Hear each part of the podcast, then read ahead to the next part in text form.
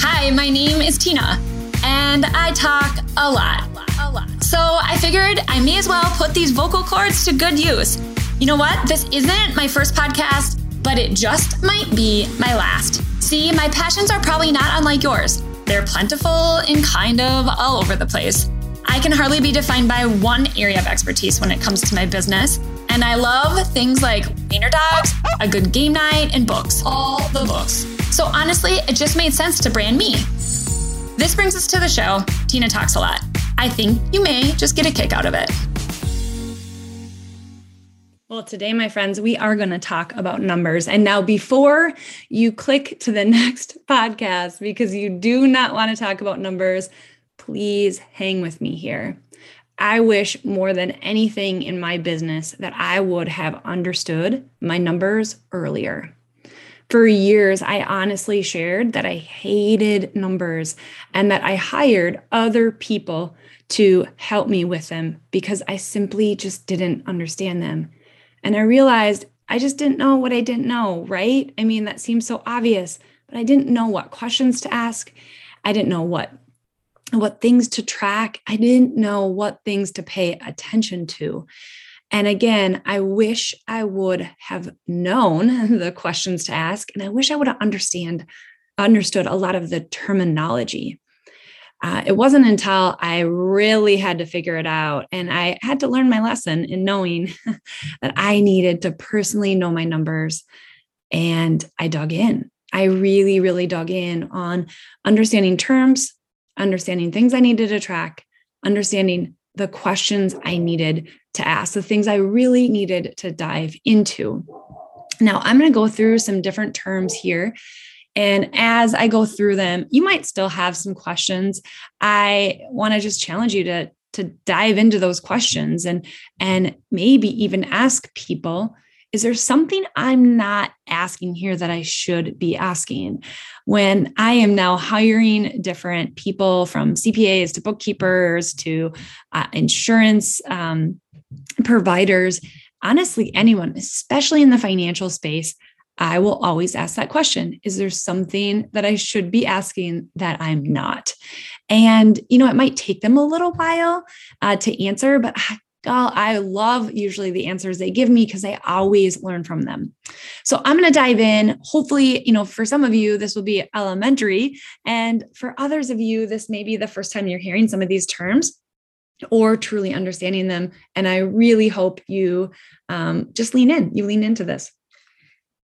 So, first of all, we're going to talk about cash flow.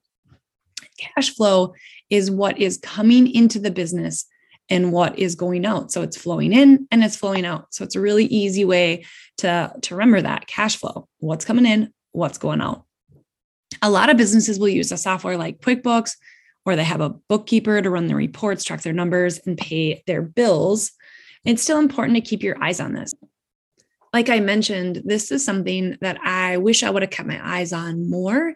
And I really learned it the hard way. I just lost control, uh, specifically in in um, with my with my taxes, with my cash flow, what things were coming in and what coming out.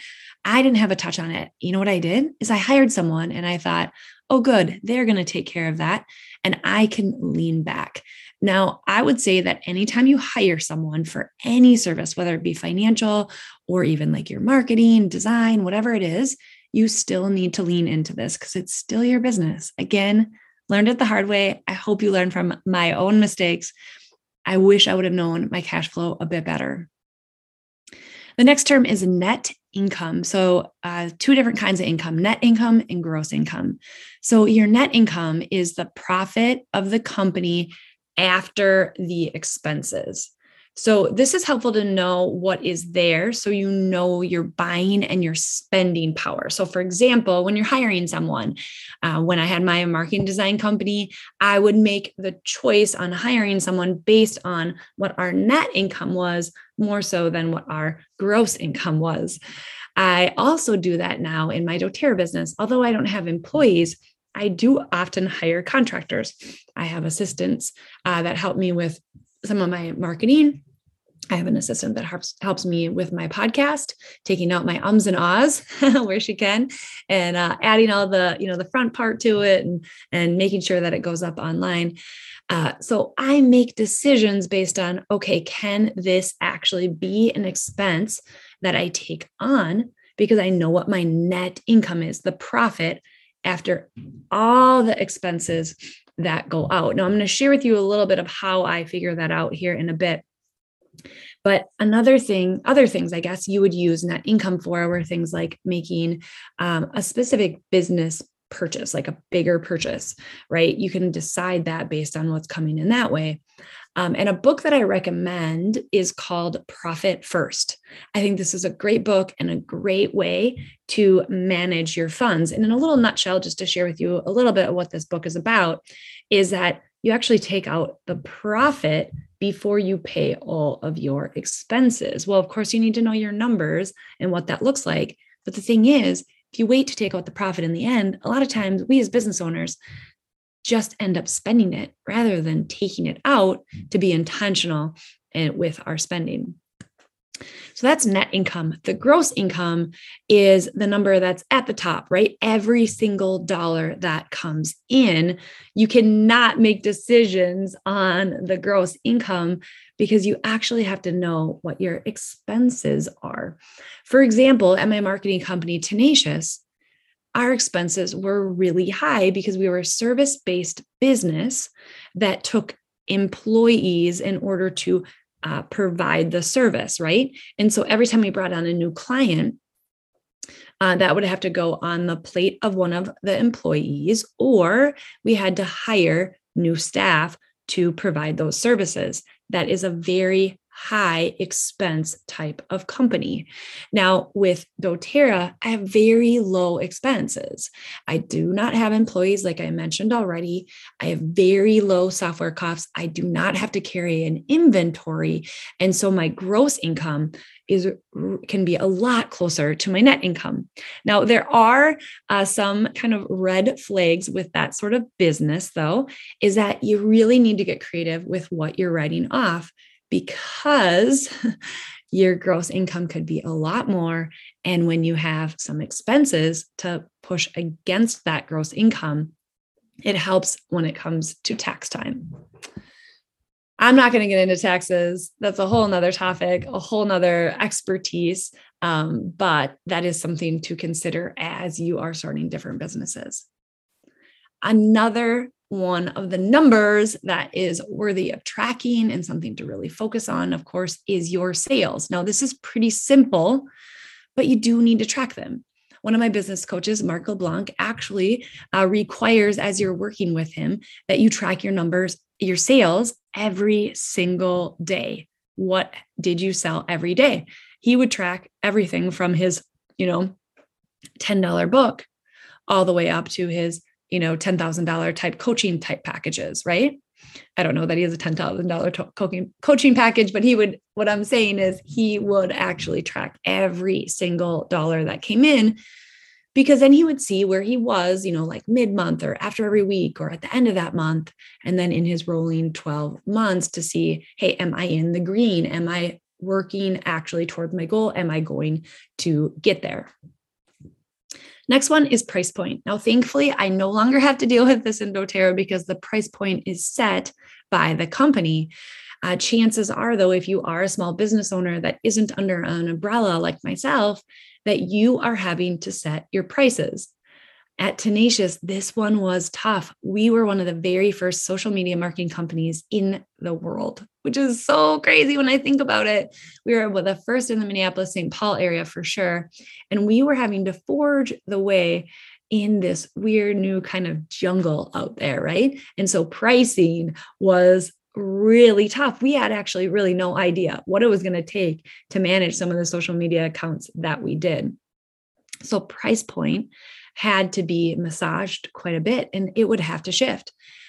For example, like right now, my hubby uh, works in service based business. He has a, a personal training gym out of our home. And he just mentioned to me that he is more than likely going to have to increase his rates, which makes sense. He hasn't increased them since he left corporate. Like seven years ago. Has it been that long? Five, six, seven years ago? Something like that. Kind of crazy. And since he hasn't changed his price point, he, you know, more than likely will be increasing it because expenses are going up. They went up a long time ago. We hadn't increased prices. And there is a chance that he may lose a client here or there. But the thing is, then it makes an opening for a new one that is willing to pay that price point. Next up is variable expenses and a fixed cost. So, those are the two things that you're going to figure in when you're making your budget. The variable expenses are just that they're variable. So, they can be kind of tough to budget for, where the fixed cost is actually fixed, right? You can plan for it each month. Things of uh, that would be um, in that category are things like your rent. Like, that's not going to change. Like, your rent is your rent, right?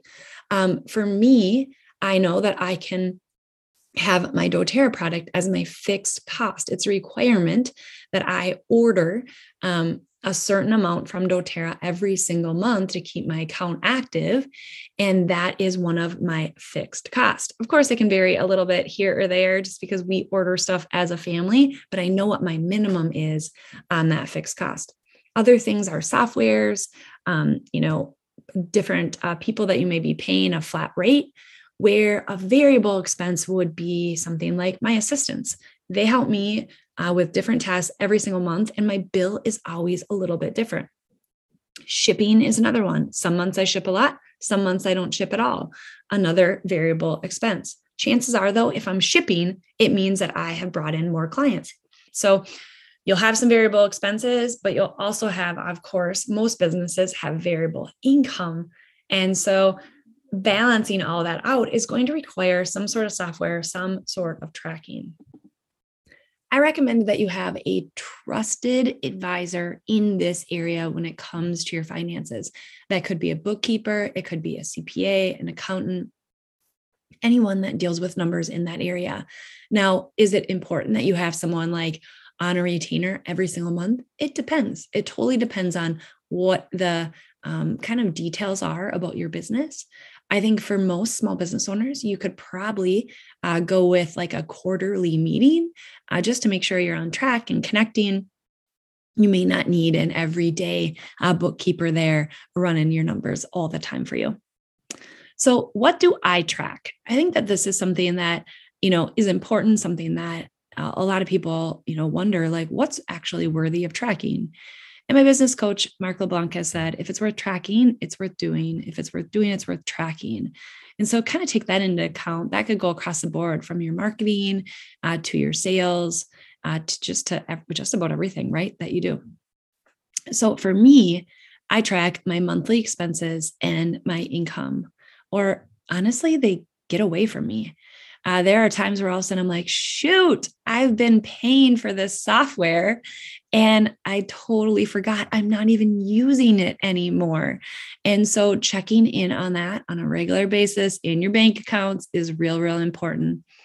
Also, by checking in on my monthly expenses and income, I am be able to budget a whole lot better. And like I said, make decisions that that I couldn't make really with um, a lot of intelligence if I wasn't tracking these monthly expenses and income. And the last thing that I, I track, not the last thing, but another thing I guess with my numbers that I track is my distance to my goal. So every month I set a goal for that month of what uh, level in my business that I want, I'm wanting to achieve. And I track those numbers on a daily basis. So I check in to see how far away I have from my goal which is really awesome about this is that then I can increase my level of activity or promotion or I can just stay on track of where I'm at and kind of keep um, keep the gas pedal where where we're at. So tracking is important. I do this just in Google Doc, like nothing super fancy. Um, I just have a simple spot and I actually have that tab up on my computer at all times, just so that I know where I'm at in my business and where I am financially. So I hope this was helpful for you as you are just leaning into your numbers, as you are figuring out does it make sense uh, for me to have this line item, meaning this service or that service? What's really interesting as you start diving into this, you might realize that your business actually isn't currently profitable or that there's one part of your business that is and another one that isn't. See, for me, I have a lot of different ways that I earn an income within doTERRA. And so I can kind of pick and choose, you know, what I'm going to focus on at one time or another. It's a little bit different though than let's say someone that has multiple offerings. I, I think of my good friend Melissa, who is a business coach and owns a dance studio, and she can line item down to every single class that they have in the dance studio and her offerings that she has for her business coaching and see exactly what she put in financially and what she was able to take out. Now, that might be really eye opening for you to decide, you know what? It actually doesn't financially make sense for me to have this class or this offering based on my gross income and my net income. So, last but not least, it is really cool to hit really high numbers. I remember the first time we hit a month in Tenacious, that was over $83,333. And for those of you that are tracking to hit a million dollars in your business, you know what that means. If you have a month at 83,333 and that continues to happen, you're going to have a million dollar year. And I remember the first time that we had that. And then I realized that that was a really awesome number and i'm so glad i can kind of check that off the bucket list. But a lot of that money went out to a lot of other people and not as much to me. And it made me step back and think okay is there a way for me to earn this type of income without having that sort of expense? And it's possible it's absolutely possible. One way that I did it, of course, was to diversify, diversify, diversify my income stream. And that came in with doTERRA. I was able to bring in doTERRA pretty seamlessly into my kind of, uh, I guess, plate of businesses. And of course, decided that this was where I was going to hang my hat completely and be in. Uh, but I saw that there was a way to have at first a side income, and eventually it became my full income.